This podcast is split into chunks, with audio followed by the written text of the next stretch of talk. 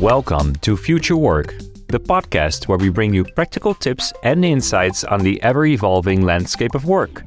Join us as we explore the trends, innovations, and challenges shaping the way we work today and tomorrow.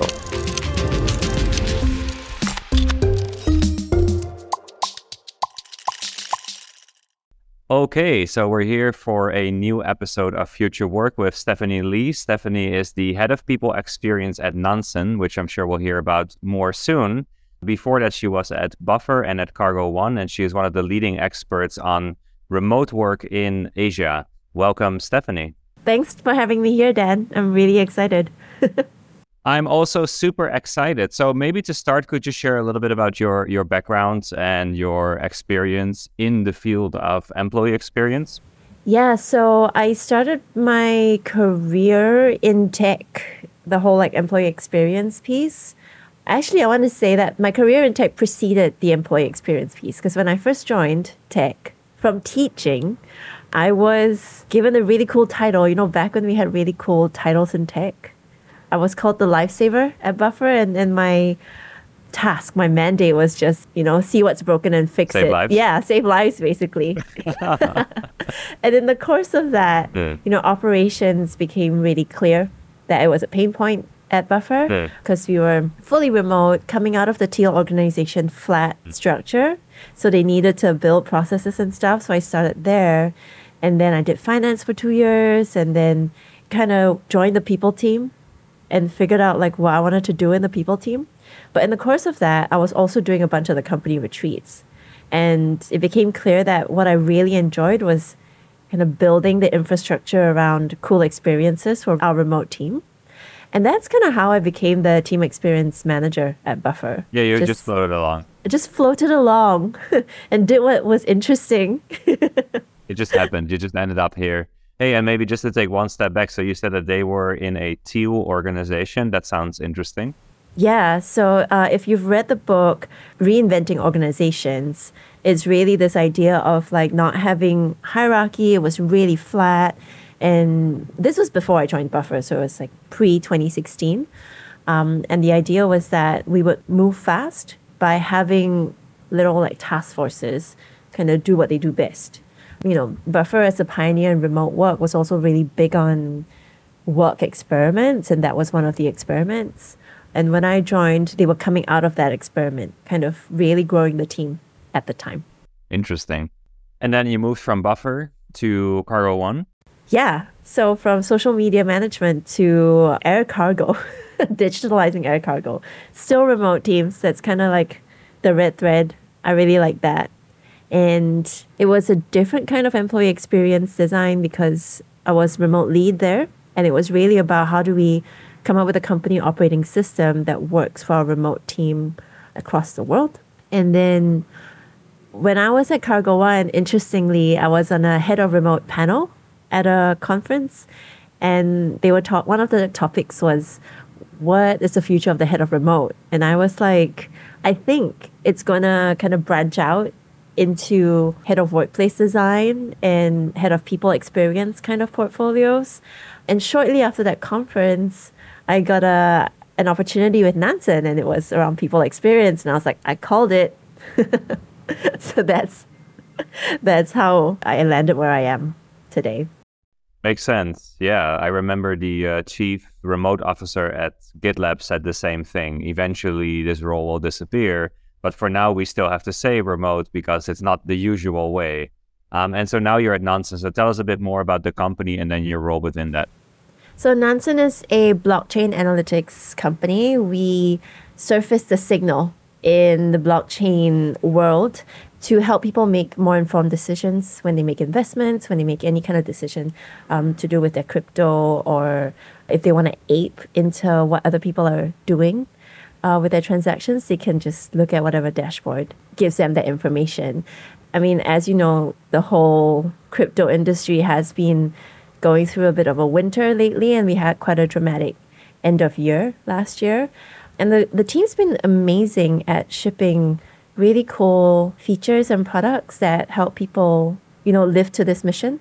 So one of the cool things that they shipped was like proof of reserves for the exchanges. So it's really been really fun to work with this team. They're so smart. They're at the forefront of technology. They're all across the world. We're 150 people now in 39 countries, last I checked. All kinds of cultures, all kinds of backgrounds, and all really excited to be building cool stuff. So before you share a bit more about your role, so 150 people across so many countries. So what what does the working model look like? How is that being managed? So we're remote first. One of the reasons why I'm really excited about Nansen is that it's probably the first remote first company that's trying to build at the scale that we build from Singapore. And that's where I'm from. That was always my dream when I was building European and US remote companies. I always wanted to do it in Singapore. So Nansen's makeup is really cool. Most of us are in Europe and APAC, and we are remote first, but we're also very sensitive to how fast we can go when we're all synchronous. So we don't shy away from synchronous work. What we do is we try to optimize team makeup so there's as much overlap as possible so people can move as fast as they want to move through meetings and stuff. But of course, we still endeavor to train them to do more async work. So it's not a hurdle. We currently have four hubs where we cover people's one month travel to each of these hubs in a year so they can meet their team, they can meet other people in the company and get that face time in because that's really important. So I think we're remote first and hybrid hybrid friendly. remote first, hybrid friendly. And what does the head of people experience do at a company that has that kind of working model? What what does your day to day look like? People experience has a few sub functions within it or a few streams. Uh, a big one is learning and development because we're big on that. So we focus a lot on individual development and manager development. Another part of it is being like a culture champion. So last year I shipped the culture playbook, which kind of articulates what we stand for and our operating principles and kind of how to use it in our day to day lives. We also do engagement and events like the company retreat. We took 120 people to Bali in January from across the world. It was an adventure for all of us. and we also, part of the engagement and events piece is measuring the results of that. So uh, we have regular engagement surveys, stuff like that. And then I also partner with our operations team very extensively to build our people ops and experience infrastructure. So, how do we support people with our hubs program? How do we set people up for a seamless experience regardless of where they are in the world? So, that's kind of people experience in a nutshell. Yeah, super impressive. And, you know, as the first real remote first company born out of Singapore. Um, and I don't dare to say real, but did I say real? hey, we, we, we can claim that right now.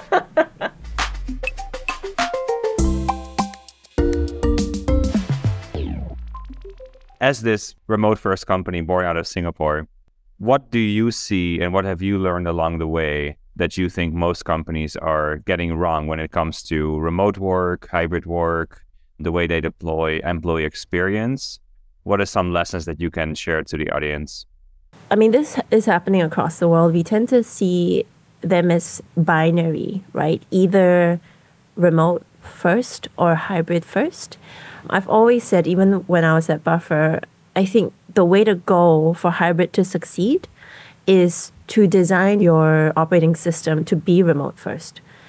There's no real reason why we should be afraid of in person meetings besides like the big caveat is equity and employee experience.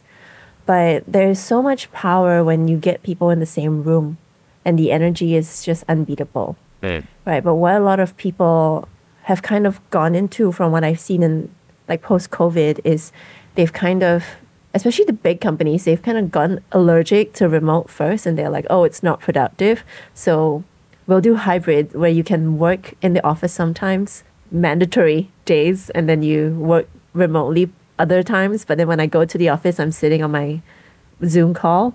And when I'm at home, the only time I get to do work, which is ironic because showing that working from anywhere actually works. The office is not essential, right? That's because they haven't optimized for more async work, more cloud based collaboration. I think that's what we've gotten wrong a lot of the time. I don't know if many companies are being thoughtful about how to assemble teams with the understanding that time zones are a limiting factor.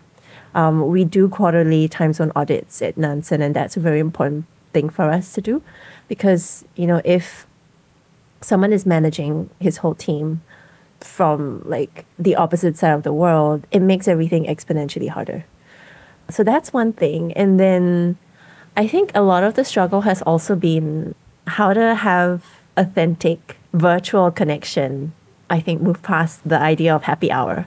Like nobody really wants to stay an additional hour after work to see their colleagues when they could be spending time with, you know, their family.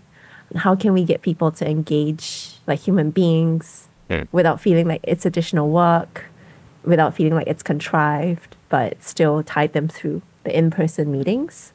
I don't know that a lot of companies have nailed that. A lot of the big companies just kind of default to, oh, we'll just gather in the office. But I'm sure we'll find a, a solution down the line. Totally, totally. Especially with people like you in the world, I'm sure we'll get to a much better place. Hey, you were talking about sometimes not being afraid of still meeting in person, not holding on too dearly to the idea of remote. Uh, you said the energy of having people in a room can be really important. How do you balance that with, you know, like you said, you have a big global team, you're sitting in different time zones. Does everyone have to organize retreats in Bali to make it work? I would say if you can really set aside a big part of your employee experience budget to run a company retreat, the payoff is incredible. You won't believe the number of conversations I've had post a retreat where they were like, oh, now I know this person. Like I've hung out with them, I've had a beer with them, you know, we've gone hiking together. I can just tap on their shoulder and Slack and be like, do you want to help with this community activity or I have this project in mind, like, you know, would you be keen on giving feedback or helping me run it or collaborating on it? These are things that are much harder if you've never seen someone in person. And the payoff of a company retreat is just amazing because there's also something to be said about shared experiences that build a sense of identity and belonging. And retreats are really good for that. Some companies do it twice a year. I feel like if you don't have a dedicated retreat person, it's a lot of work. It's a huge amount of work. So once a year is great. We've recently launched our Hubs program 2.0, which is folding team offsites with our Hubs program. So we cover a month for people in any of the hubs, but we ask that they meet with their team part of that time. And this is really to try and find that happy medium where people have flexibility, but they still sit down together, you know, go for paella somewhere or I don't know, fish and chips in London. I don't know what the, the London team's going to hear this and be like, Steph does not know what's going on here. you know, there's just something that's special when people are in the same room together. Yeah, I love that idea that suddenly after meeting people in person, it's then a little bit easier to tap them on the shoulder virtually and say, hey, can we collaborate on this? Because maybe you wouldn't feel comfortable or not safe enough to reach out to that person. You don't feel I know them personally so there still is something about this whole in person thing. Uh, you mentioned a few times the retreats. So that's something that you've done now across multiple companies. Um, it's something that costs a lot of money. But as you said, if you just bundle all the money that goes into otherwise things that may be a bit more forgettable for people and maybe not as meaningful, um, you can organize them. What goes into a good retreat? I think what goes into a good retreat is thinking about what your company needs at that point in time. So what the ex- the demands of the experience differs depending on what your company's made up of. Like, is it a bunch of tenured people that have worked together for a long time, or have you had a hiring surge, and you kind of need to build connection, or have you just gone through a really tough market and you need to reward people and help people feel more rested and you know recharged, right? Building in time to meet those needs like structuring your company and your team sessions around those needs is very important. And also building in time for people to where you're not planning anything. So being intentional about protecting decompression time yeah. time for organic connections that's really important when you've brought everyone across the world to meet Otherwise, you're just kind of like forcing people, shuffling people from room to room, and then they'll be like, "What just happened this week? I wanted to talk to that person, but I didn't get a chance to." So that's really important. And then kudos to my operational start in tech. I'm always a big fan of making everything so seamless that nobody has to worry about you know how stressful international travel can be so that when they land there, all they need to focus on is showing up for the sessions. They know exactly where they need to be and who they're connecting with, and they can fully show up. And then another thing I've learned over the years that's really important is setting the expectations and the tone at the start. So saying, this is a work event, be fully present. This means you don't have to be in the customer support inbox 24 7, for instance. You know, if you need to go take a nap, go take a nap, but come back and be here with us, right? Expectations like that need to be communicated. Or I can guarantee you, your introverts are going to be burned out and they're going to be like, mm. this was the worst week of my life. it was the best and the worst. As an introvert, I can only agree. 100%. Hey, this sounds really interesting. So, you do a retreat not just to get people together, not just to have fun. You really focus on a strategic priority for the company and then build the program around it. I also like this idea of building in space for organic connections, right? I think something that we do very organically in the office is run into people, have small chats. If you program the day from 8 a.m. until late at night, then obviously there's no opportunity for that. So building in that space is really great as well. And then that idea of setting expectations at the start. So basically, yes, you're here. For some people, it was a short trip. For some people, it was a long trip but here's what you can expect from us and here's what we we can expect from you is there something in all of that that we can learn for more frequent meetings even if they don't happen in person is there a mini retreat that we can do multiple times a year even if that doesn't happen uh, again in person in bali oh yeah i think it's always helpful for teams to kind of block off time part of the year. It could be at the start of your planning cycle, at the end, to wrap up, mm. really depending on what you need. To take yourself out of doing your day to day business as usual to work on the business. So, for instance, our senior leadership has their summits where they sit down and they plan and review how things are going, right? The people team in Nansen is meeting in the middle of the year to do just that. I think that the value of that on the work and collaboration side is you know you get things done when you're in the same time zone. When you've mentally blocked off time to be like this is what we're focusing on. We don't have to worry about requests so much this week. Because you're in person or you've blocked off that you bracketed that spot in your calendars you can also spend more time to do fun things together and not be like jumping in a 30 minute call and trying to be like, how's your dog and how's everything? But also, we have this work that needs to be done. You know, you can go to an escape room together. You can go for a picnic or the museum, depending on what your team likes, right? Or go to the spa. I don't know if the spa is a very unifying experience, but you know, it's like signaling that you're unwinding together, right? It's so valuable to protect some bits of time to do that. It also throws off the monotony of the year, mm-hmm. which a lot of us, especially remote, can sink into, right? When you're like, oh, it's another cycle. It's the same thing, the same Slack, it's the same inbox. Like, uh, just throwing things off and making it interesting. Interesting, yeah. That idea that every day starts to feel the same a little bit, kind of going through through the motions.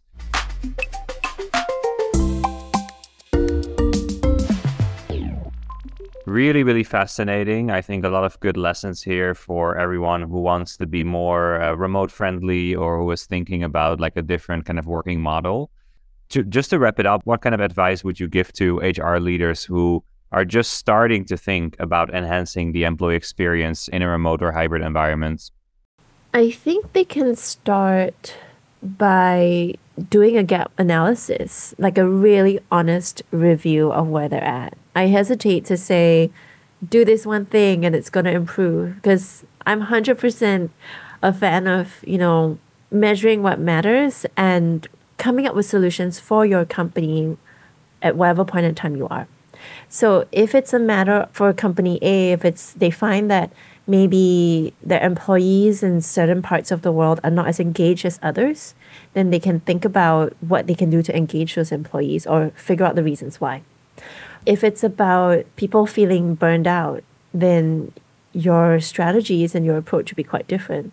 Or if it's about people just getting super bogged down with busy work, then maybe what you can do for employee experience, even though it's not business operations, is to partner with business operations to be like, hey, how can we make things smoother for our folks so they feel like they can bring their best performance self to work, right? I think a key thing I've learned for employee experience, especially at Nansen, is you deliver your best work when you reach out cross functionally and partner with other parts of the business.